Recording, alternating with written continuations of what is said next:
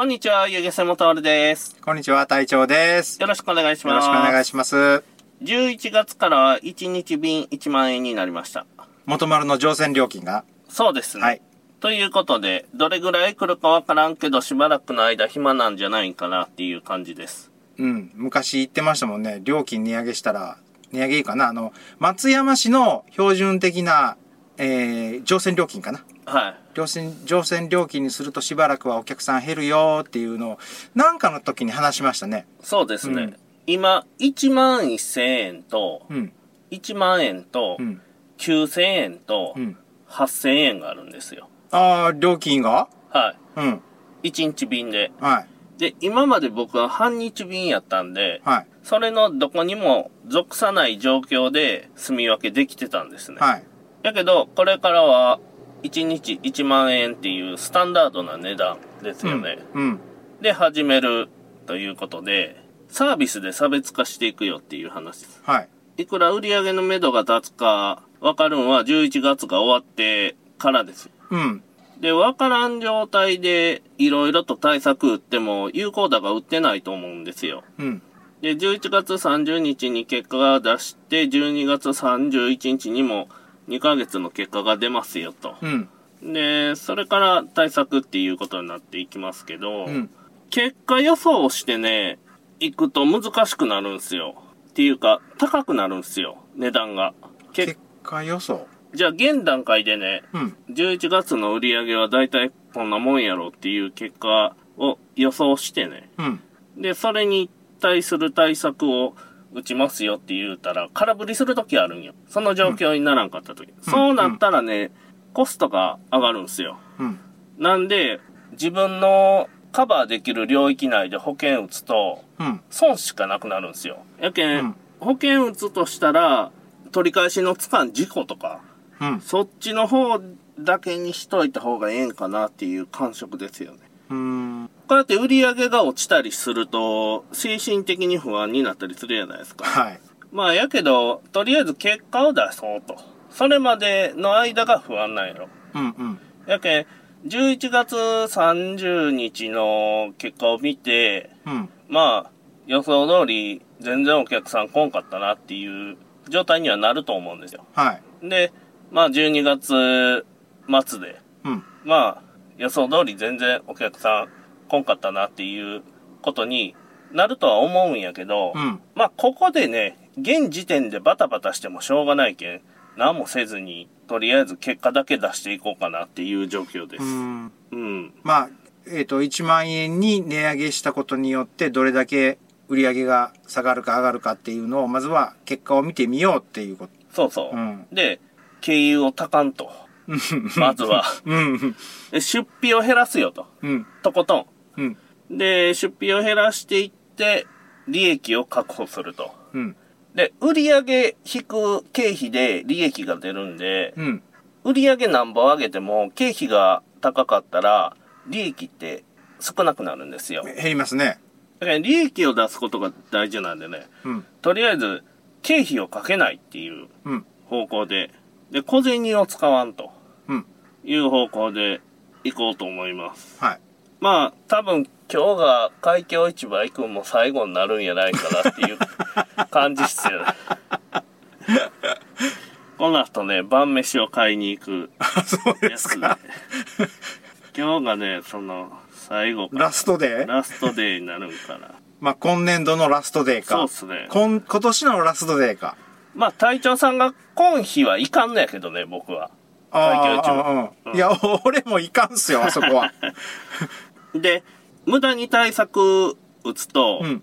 保険の掛け捨てになるよと。うん。で、保険打つ場合は、取り返しのつかない事柄につきかけていきますよっていう話です。うん。うん。で、許容範囲内の損失においては、掛け捨てになる可能性があるんで、かけないとうん。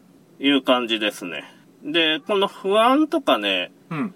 なんとなく、もやもやしたもんっていうのは僕の中にもあるんですよ。うん。やっぱり、ここから谷が来るん分かっとるやないですか。はい。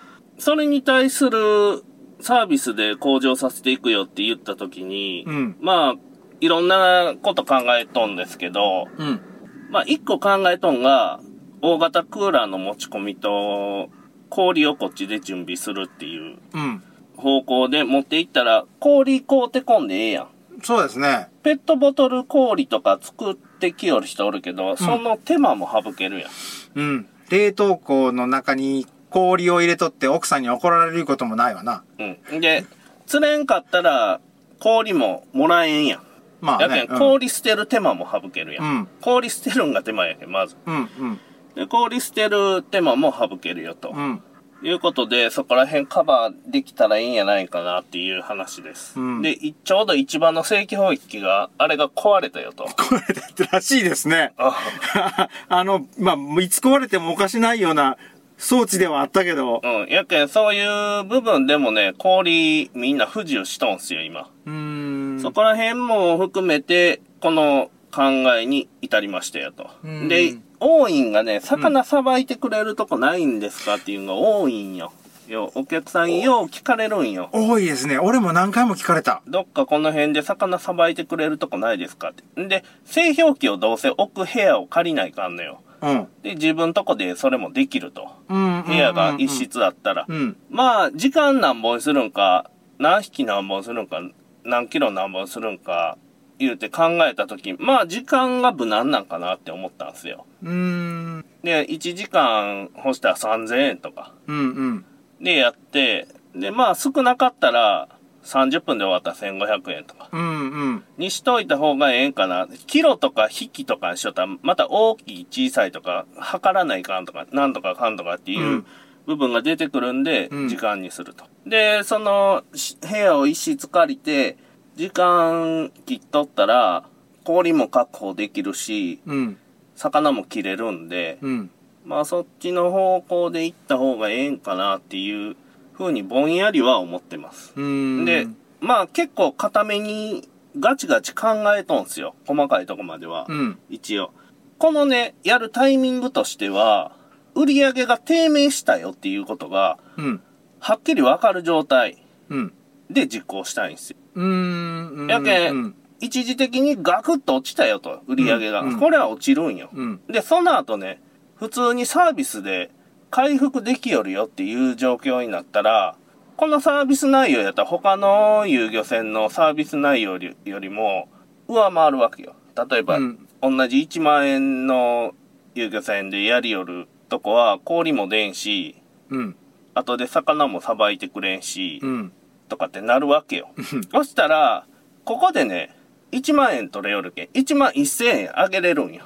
うーん。うん。値段的にも。うん。その魚をさばくって言ったら、それだけで早、まあ、さっきのお金じゃないけど、1000円っていうのが上乗せされるってことね、利益として。そうそう、ん氷代と魚さばきますよっていうサービスと、うん。あと氷と魚もね、他の遊漁船で氷がないよとかいう人もうん。買えるようにすると、さらに売り上げ上がるんですよ。あはーそういうことか。他の船でも魚さばいてくれるとこないですかっていう話になるわけよ。うんうん。そしたらね、休みの日に仕事ができるんよ。だいぶ。あ、古川さんとこでやってくれるよって言うて、ちょっと宣伝してくれたらそれでいけるわけだ。そうそう、大林さんの船とかにね、パンフレットピュって置いて よう聞きそうやないですか。うん、来そうな、来そうな。あ、でもあそ、あそこの船は、ベテランが多いけん自分らでやってしまうんじゃない？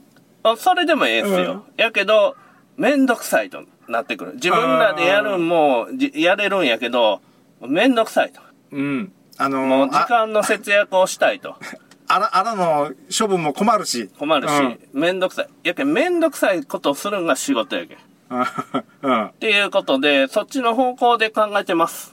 うん。で、まあ、隊長さんが、まあ、LINE の内容になるんやけど、ちょっと不安があると。うん。どこまで考えとるんだろうかって思って、えーとね、これ、俺の持論なんだけど、何かを提案されるじゃないですか。ええ仕事で。ええ。提案されたら、みんないいな、いいな、いいな、これはいいなって突っ走っていったら、絶対に穴があるはずやから、うん。不安なことして、とりあえず反対する意見を先に出して、それに関してはどういうふうに考えてるんでっていうのを聞きたかったっていうのがあったんで、あの文章を打ったんですよ、俺。あ、なるほどね。うん。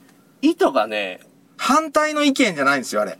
意図が曲がって捉えられたね。何か穴を見つけているよ、俺はっていう風に捉えられたの。俺は。何かに気づいたなと。えーとね、嫌な予感がしとるこの人っていう状況なんですよ、これ。これがね、俺隊長さんやなかったら無視しとんよ。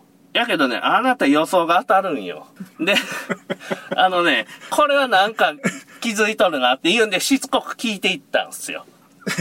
でね、僕のね、もう特性が分かっとってね、で、予想が当たるんよ、とりあえず。あなた、予想が当たって、低速回転やけどトルクがあるんすよ。うん。で、山田さんは高速回転やけど、トルクがないんですよ。で、どっか飛んでいくんね、あの人は。回転は速いんよ。うん。スピードに乗ったら、うん。高速回転で、速い、速くて快適なんやけど、うんパワーないんよ。うん。やけど、なんか浅いんよね。浅いなって感じするんよ。掘削能力がないんだ。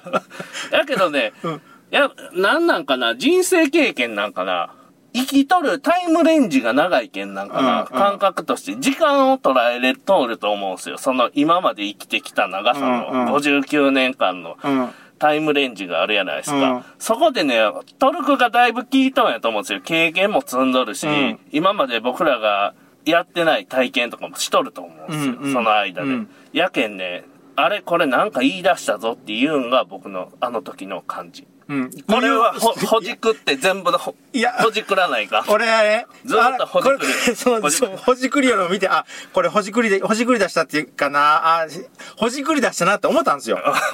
文章見てはいうわ、言葉の端々の一文、例えば、20行書いとるうちの1行ずつこう突っ込み入れてきだしたから、これは、あこういう風にして、過去の彼女の付き合ってる男たちの履歴を引っ張り出してきたんじゃなって思った、俺は。あ古川さんは。それは、口頭でするんですよ。やり方は同じなんや。いや、同じやろ。や一緒なんやけど同じやろ。口頭で伝えるんですよ。うん。職質みたいにして。いや、その、そのね、このう年代、いいこの年代が抜けとる。言い方がおんな同じ、もう、さ同じ。で、これはなんか、もしかしたらなんか俺が気づいてないこと気づいとるか、直感的に言葉で言い表しにくいって言いよるけん、これ多分直感的になんか感じとんやろなって言うんで、多分喋って言葉にするんがこれは難しい感覚のことやけど、思とんやろなって言うんで、隊長さんの頭を整理させながら、うまいことを自分で言わすためにはどうしたらいいかっていうのをずっと考えながら、自分でも何をいいよんか拾って、拾い集めながら、部品を組み立てていきながら、なんか探りよったけど、結局、何ができたかわからんかったですね、自分でも。途中で、ああ、これは、彼女の、か過去の元カノの？はい。元カノの元男？はい。元彼？の追求しよるパターンにはまってきた件、もうやめたと思って返事するのやめたんですよ、俺。違うんすよ。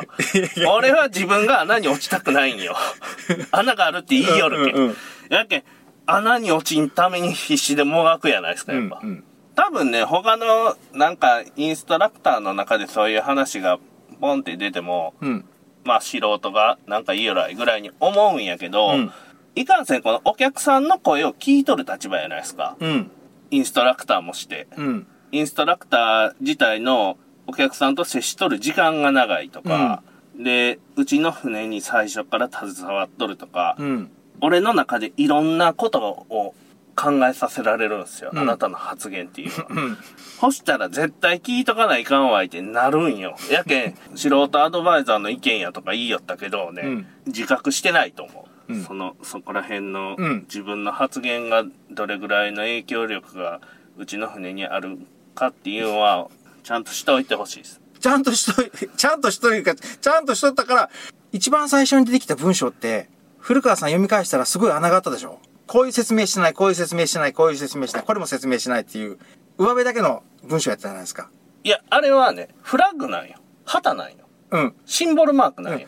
地図ここに行きますよっていうのを、プチって押す感じっすよね。うん。それの裏が全然俺分かんないじゃないですか。わからないですよ。うん。だから、その分からないことを、この人多分考えとるとは思うけど、聞きたかったんやね、要は。どう、これどうするの？これどうするの？こうなった場合どうするの？こういう人がおると思うよ。こんなことはなったらどうなるのっていうのが次々出てきて、ええそれで、一応聞いてみたら、あまあ、ああいう風な LINE のやり取りになったわけさ。でも俺の中では、違うんですよ。隊長さん、それは違うんですよ。ここはどうなんですかっていう質問やないですよ。なんとなく、ちょっと不安な部分が見受けられますっていうところに僕は引っかかったんですよ。え、大きい方向性として間違いがあるんやないかって思ったんですよ。その氷を準備してやっていくっていうことに大きい矢印が出とるでしょ。うん。そこの細かい組み立てやなくて、大きい方向性に誤りがあるんやないかって思ったんですよ。うーん。だけど氷を準備する、クーラーを持ち込むっていう事柄の問題点があるんやないかなっていうのが一番最初に思う。うーん。まあ、魚さばくとか、今聞いたけど、それは。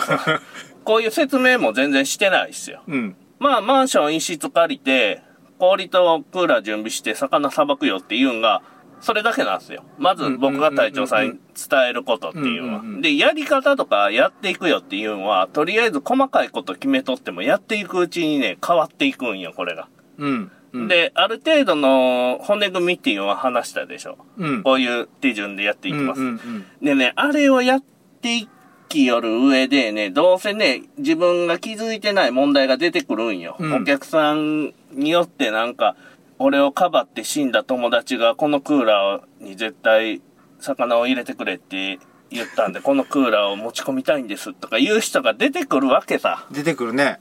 で、俺の心には氷配りは刺さらんよとか言う人も出てくるわけうさ。ん、おるね。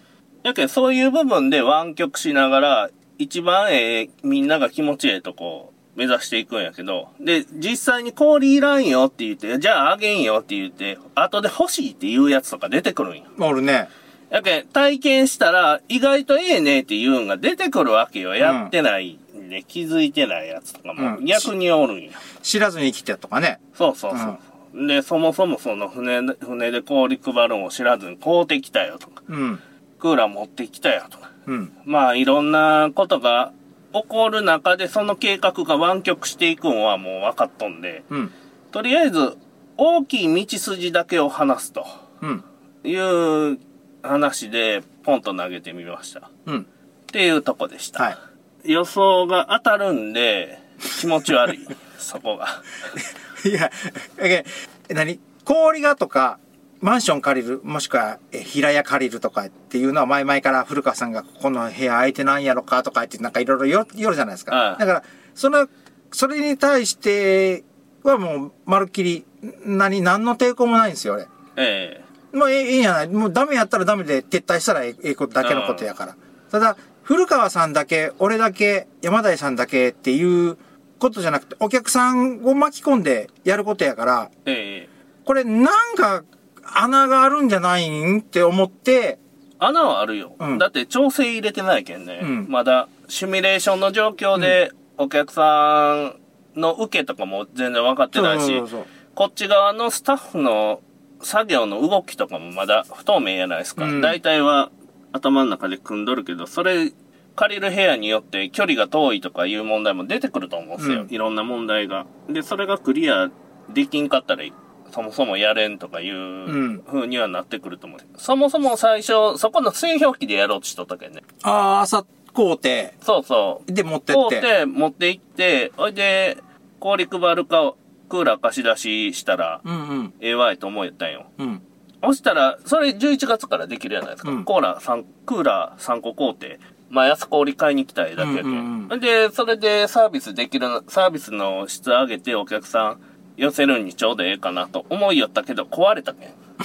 あの、一番の製氷機が。一番せ壊れたけん、それが出禁になったよっていう。まあ、大打撃っすよね。で、も 大打撃。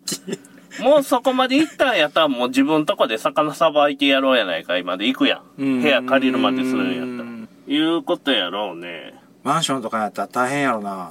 どやどやどやどや、行ったり来たり行ったり来たりやけん。うん、朝やけんね、氷すくんもうるさいと思うよ。ガラガラガチャガチャガチャガチャ言うやん。朝の6時、5時でしょ？そうっすね ?5。時、6時やからね。夕、まあ夕方はまあ、まあかまんとは思うけど、それから、さ魚さばくんじゃ、ちゅうて、4人も5人もわしゃわしゃわしゃわしゃ入っていって。そうっすねう。ん狭いキッチンでねう。ん。俺、鱗担当じゃ。ってね。俺は腹出し担当じゃ。俺は三枚おろし担当じゃ。3枚までするもん。三枚おろしはテーブルの上でできるけん、テーブルの上でやってくれとか言われて。3枚までやるんか。3枚まで行って真空パックまで行こうかなと思います 真空パックまで？で、もしくはあの、スーパーで売り寄る状態。スーパーで、え腹出すだけ？お客さんの要望なんやけど、3枚におろすんがええんか、そのままがええんかでもええけど、トレイに置いてラップをかけるよと。で、さ、咲くまで？そうそう、柵までして、で、値札とか貼っとるやん、シール。うんうん。で、あれをね、遊漁船元丸ってピッて貼っとこう。ほいで、それをギノさんに頼んでね、で、QR コードつけとってホームページ飛べるようにしとった。ほいで、配っていったら、自動的に宣伝になるやないですか。でも、ゴミ箱ちょいかもし、ちょくかもしれんけどねいや。、そんな、宣伝ってそんなもんでしょ。うん。で、あ、遊漁船元丸さんでこれ、やってくれるんや、とかいう話にもなるし、つったら遊漁船元丸に電話したらええんか、とかいう話にもなるよ。おうんもろた人が。って感じで考えとんやけど、どうかなと。うん。まあちょっと、11月、まあ来年頭ぐらいからやね。えっ、と、氷と、まあ部屋借りる。まあとりあえず一番最初は部屋か。お客さんがこれがあった方がええぞっていう反応をする。うん。それ、それが結果やけん。まず1個目の。まあ、インストラクターがこれ楽なんよ。ええねっていう反応をする。で、僕らは当然仕事が増えるわけですよ。うん。いや、値上げしとるけん、まあ、し、うんそこは泣く泣く他の船と差別化するためにも、やらない、努力せないかんとこないけど、うんやって、それで、魚さばく方も、まずは自分らの魚からやろね。うんインストラクターが釣ったとか、なん、あの、一番おろすやつ、2、3匹残しといて、練習するとか、死んだ魚で練習するとか、うん。になってくるんやけど、どれぐらいの時間でいけるかよね。一匹バラすんを。ほうやなで、だんだん早なっていくと思うんよ。うん。でかいやつやったら余計押すなるなその分。で、もう、鱗好きとかはもう無理やんか。あんなんやりよったら一匹20分ぐらいかかるけん。かかるかかるかかる。やけん、鱗取り、あの、鱗取りがあるやん。あの、ガリガリやるやつね。うん、ガリガリやるやつは取ると。うん。で、3枚におろすと。うん。で、まあ、柵にすると。うんで、そこまでやって多分ね、20分やと思う。20分、20分やね。1匹20分ぐらい下手したらかかるね。うん。で、まあ、流れ作業でやっていくやん。うん。そしたら、隊長さんが、鱗剥ぎますよ。うん。私が腹出して頭落としますよ。うんで、水洗いしたやつを、山台さんが3枚におろしますよ。一番難しいな。で、3枚におろした後に、松尾さんが真空パックにしますよ。とうんうんうん。いう流れでやっていって、で、藤岡さんは、なんか、シール貼るんシール貼るかなんかすると。で、なんか、あれよね。あと片付けとか。一番しんどいやつや、それ。あら、捨てるとか。うん。で、そういう部分で役割分担したらこなせるやろうと。あまあ、じ、一人貸し切りにして1時間3000円やろ。それで、あ。うん。それで、まあ、給料で1000円やろ？1000円。で、そうやな。1ぼ時間3000円やな。僕が利益3 1000円もらうやろ。で、家賃1000円やろ。これでいけるんやないか。で、その利益を積み立てていって新しい船買うけ。うんうん。で、今、船の売り上げも全部、新しい船のための貯金やけん。うん。事実上、俺の生活は極貧暮らしなんよ。うん。鳥の皮ばっかり食いよるけん、太ってくるんや。鳥の皮カリカリにして、飯と一緒に食いよる。え、と、鶏皮だけ？鶏皮にネギ入れたりね、なんかして。安いんすよ。俺、晩飯あの、あれよ。えっ、と、もやし。同じぐらいっすね、じゃあ。もやしに塩コショウして、ええ油ちょっと入れて炒めるだけ？ああ、そうっす。うん。で、水分が全部飛ばして。ええで、ちょっと贅沢したいな時には、ちょっとマヨネーズ入れてみたりとか。ああ、同じレベルっすね。同じレベルの人がまさかおるとは。贅沢するったら豆腐一丁、あの、100円で3つのやつがあるよ半丁が。あれ、100円のやつ買うてきて。これであの、動物性じゃなかった、植物性タンパク質取って。ああ、なるほど。うん。えっとね、ちょうどね、貧乏暮らしの説明になったんで、ちょうどええんで、はい。話がちょっと進展しますけど、経営の話なんですけど、はい今までも経営の話やったんやけど、戦略的な話ですよね、これからの。あれは、やっけ来年頭ぐらいから動いていくよっていう。うんまず、11月、12月の結果が、まあダメやろう。ダメにしても、年末があるけん、まだ来ると思うんよ。ダメなりに。うん。これから、あれですもんね、あの、ハマチブリの季節ですもんね。そうそう、うんやけん、それに合わせたうーん。っていうのもあるし、うん10月いっぱいまでは、うん。前の料金設定で予約が入っとったんで、うん。いきなり変えると、うんそのお客さんらが、料金が変わってしまうんで、うん。11月からっていう、ちょうどええね、うーん。境目やったと思います。はい。ちょうどええタイミングでチクってくれたんですよ。まあ、年明けとかになったらね、ちょっと厳しくなってくるやないあですか。はいはい。で、その流れで、うちは行きますよと、これから。で、経営っていうのはね、うんお金の話ですよ、これからは。で、経営は穴の開いたバケツをオーバーフローさせたら成功なんですよ。うん。うん。水が多いほどいいんよ。うん。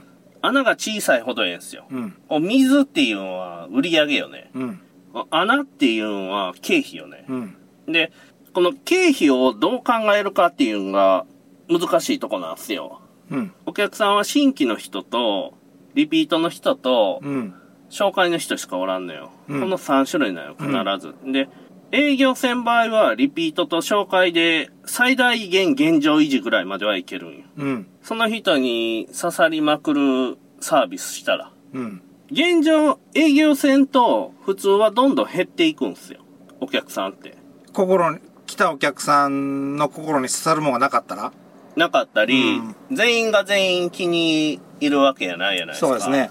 で、そもそも釣り、無理やり連れてこられた人とか、もう飽きたとか、釣りやめたとか、うんいろんな理由でお客さんが減っていきますよと。うんやけん、新規をどんどん増やしていかないかんないけど、うん。新規を増やすには、コストが5倍かかるんですよ。うん。えー、リピートに対して。うん。やけん、なるべくバケツの穴を塞いだ方が安上がりなんよ。うん。だから来たお客さんには心に残る接客をせないかんとうん。いう理屈でございます。お客さんのね、心を大事にせないかんのんすよ、結局。うん。で、そこがね、お客さんの過ごしやすい環境とか、この船気使わんでえええけんええわとか、うん。まあそういうとこなんかもしれんし、まあ刺激があってとかいう人もおるんかもしれん。まあなんか気に入るとこを作ってもらうと。うん。僕の船で去年25%ぐらいのリピート率で。うん。で、あと75%が失脚しとんで、この穴をちょっとでも埋めないかんよ。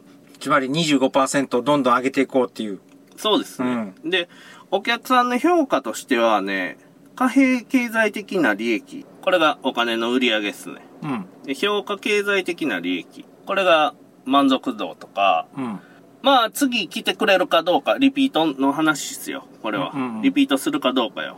で、この二つのね、お客さんに対する利益で、払う金にサービスが見合っとるかどうかですよね。うん。やけ、貨幣経済的な利益っていうのは、乗船料金のことよね。うん。評価経済的な利益っていうのは、もう一回乗るかどうかよね。うん。さらに、成功したら、他のお客さん紹介してくれるとかいううん。展開にはなってくるんやけど、うんそこら辺ですよ。この二つを重点的にやっていくんがコツなんやないかなっていうのは思います。はい。まあサービスしていくわけですよ。これからサービス外したらありがた迷惑になるんよ。デジタル魚拓とかね、大きいに釣れた人にプレゼントしようんやけど、あはいはい。何回も聞くんよ。大丈夫ありがた迷惑にならんかうん。本当にいるかうん。で、いらんのやったらうちも金払わんで済むし、うん。お客さんもゴミが増えんで済むやんかっていう話までするんよ。それでもいるって言うたら作るんよ。うーん。まあ、聞き方は工夫しよるよ。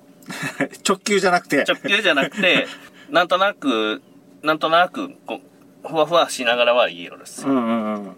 ここ続いとるもんね。そうっすね。2回目 ?3 回目？そうっすね。先月、まあ、この時期出やすいですからね。あ、大きいのが。はうーん。で、サービス外したらありがた迷惑になるっていうのはかなり身に染みて思うやないですか。うん。まあ日常生活でも。俺、隊長さんのコーラめちゃ嬉しいんですよ。うん。で、あの、ペプシコーラやめてくれてさらに嬉しくなったんよ。ペプシコーラ。いや、時々持ってきよるよ。あ、そうっすか。うんペプシコーラ最近入ってない。ないだけかないや、あるんよ。あ、あるよ。あ、そうですか。うんで、野菜漬けを渡すんはね、もう全然嬉しくないですよ。逆に。あれは藤岡さんだけ。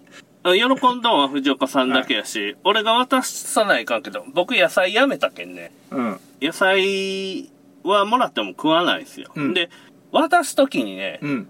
まあ、こぼれたらいかんとかいう最新の注意を必要とする ケースがああったりもするはい。で、ありますね。かなりこれは僕にとっては迷惑でしかない。ただ、コーラは超嬉しいっていう状況です。で、そんなことがあるんですよ。例えばね。うん。それは藤岡さんにとっては嬉しいけど、僕は全然嬉しくない。うん。で、藤岡さんにコーラあげても 藤岡さんは喜ばない。うん。だからそれは状況に応じてないんやけど、まあ、なんか物を渡すときとかっすよね。なんかあげるときデジタル魚拓あげるときとうん。かよね。うん。うん。相手には、ええ方を渡すっていうのが日本の文化じゃないですか。そうですね。震災で被災した人に的外れなもんを送ったらゴミになるとかいううんことも社会的な問題として起こったりもしよるぐらいやうけん。ん。大体ね、あの、いらんもんあげようとするんよ。ああいう時。こっちうちで余っとるもんね。そうそうそうそ んなもんは相手がもらっても、いらんもんはいらんと思うんすよ。うんなんぼものがない状況やって言っても。戦時中の国とかやったらわからんすよ。まあまあね、本当に物が何もないとこやったらわからんことはないねう。ん。で、まず捨てる手間がかかるよと。もらったら。うん。で、もらいもんは捨てにくい。捨てよるとこ見つかるとか。めちゃ一番気まずい。まあまあまあ、目の前で捨てられる言うたらよっぽどやけどね。うん。で、まず自分で買えるやないですか。はい。みんな。自分で買えんもんやったら嬉しいかもしれんわいね。うん100歩譲って。うん。ココーラ自分で買えるで。買えるけど、僕は持ってくるんがめんどくさいけん嬉しいんですよ、あれは。で、相手が喜ぶもんっすよね。相手が古川さん好き、抱いてってなるぐらいのもんっていうのは相当難易度が高いと思うんですよ。うん。大体相手が欲しいもんと自分の欲しいもんって一緒なんですよ。取り合いになるんすよ。ええもんって。うんうんうん。価値がないけん、いらんのよ。うん。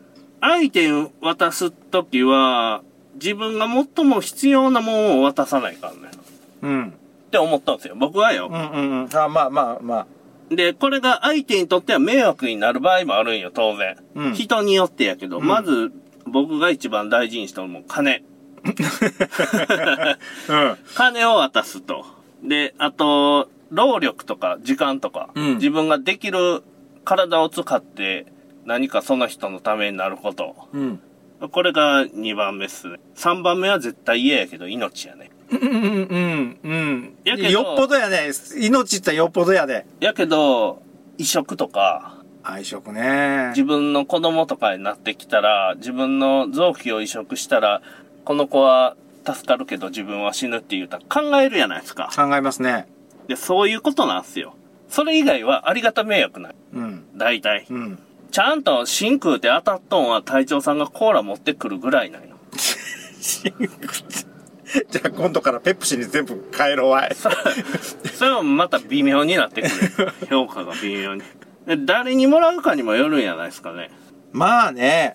自己満足でありがた迷惑するんか、相手のためにやるかでしょうん。う。やけん、究極は臓器移植やん。うん。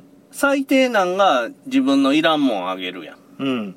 やけん、自分のいらんもんをあげたりするなんか、ちょっとしたもんそこら辺でこうて渡すとかいうのは、ありがた迷惑にしかならんのやんかなっていうのは思ったりしながら、お土産もらうときとかは、ありがとうございますって言ってもらえるけどね。うん。消費するもんやしね、あれ。そうっすね。うん。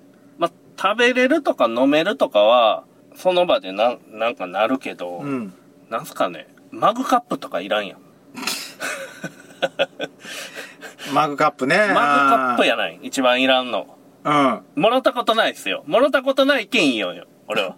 じゃあ、マグパック、マグパック、あマグ、マグカップ今度プレゼントしようか？えっとね、隊長さんからもらったミルキーウェイのマグカップは、ちょうどね、会社のコップがなかったんで、会社に持って行って使いよったんやけん、あれはね、たまたまハマったんよ。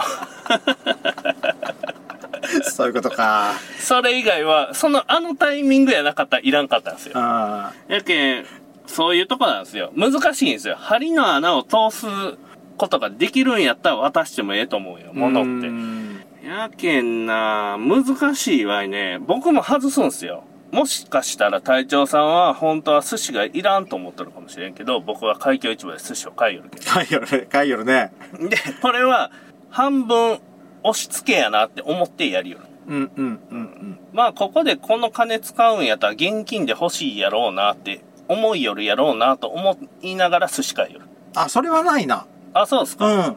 ん。どう思っとんすか？寿司持って帰る時の本音は。悪いなと思僕の中ではやけん、やったーやないといかんねん。儲かったやったー。寿司屋、今日寿司屋、晩飯寿司屋やったーや、に着地してほしいんですよ。だけど、隊長さんは悪いな、申し訳ないな、なんか気使わしてしもったなっていうとこに落ち着くやないですう。か。そうそうそうそうそう。やけん、僕の狙いとは違うとこ落ちとんよね。でも、娘と嫁さんは、持って帰ったら、はっ言うて食いよるよ。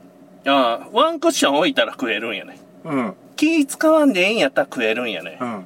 俺が買うてきたんと思っとるらしいんだけど、娘は。まあ言うてないけど、嫁さんには言うとるよなるほどね。嫁さんには言うとるよ。これこれあれやね、一個ヒントになるかもしれないですね。お客さんに渡して、うん持って帰っても家族が喜ぶんやったら渡してもええかなって思い出したね。嫁さんにははっきり言うとる。あの、古川さんに、ここれこれこうで、ちょっと今日お手伝いしたけん、プレゼントっていうかな。くれたんじゃって言ったら、悪いことしたね。また今年のお歳暮、また送らないかんねって言うよら。送り返されるよ。それ、せそれ、それ、それ、それ。どうせ打ち返されるんや。打ち返されるけん、いや、つやそれはお互い、あの、金かかるだけやけんやめとこや、って言って言うんだけど、でも、せんでええんって言って。で、うち、この間大根いっぱいもろたけん、大根持ってくるで、ほんと今日大根持ってっけって言われたんで、俺。それあれよ。ありがためよ。やめといてください。大根とな、えっ、と、白菜、うん米袋に、身袋来たんで、うちに。いや、うまいよ。俺も、わかるよ。味のうまさは。やけどね、運搬がしんどいよ。いう話です。やけん、人によって、喜んだり喜ばんかったりするんや、やろうなっていうんと、ちょうどええ切り替えの日やないですか、今日11月1日で。はい。もう一回その、お客さんのサービスっていうん、隊長さんと僕と山田井さんで考え直すんで、ええんかなと思って、うんこの話題にしましたうん。これからまた新しい時間で料金設定になってやっていくんで、新規一転してね、はい。やっていきたいです。ね、さよなら さよなら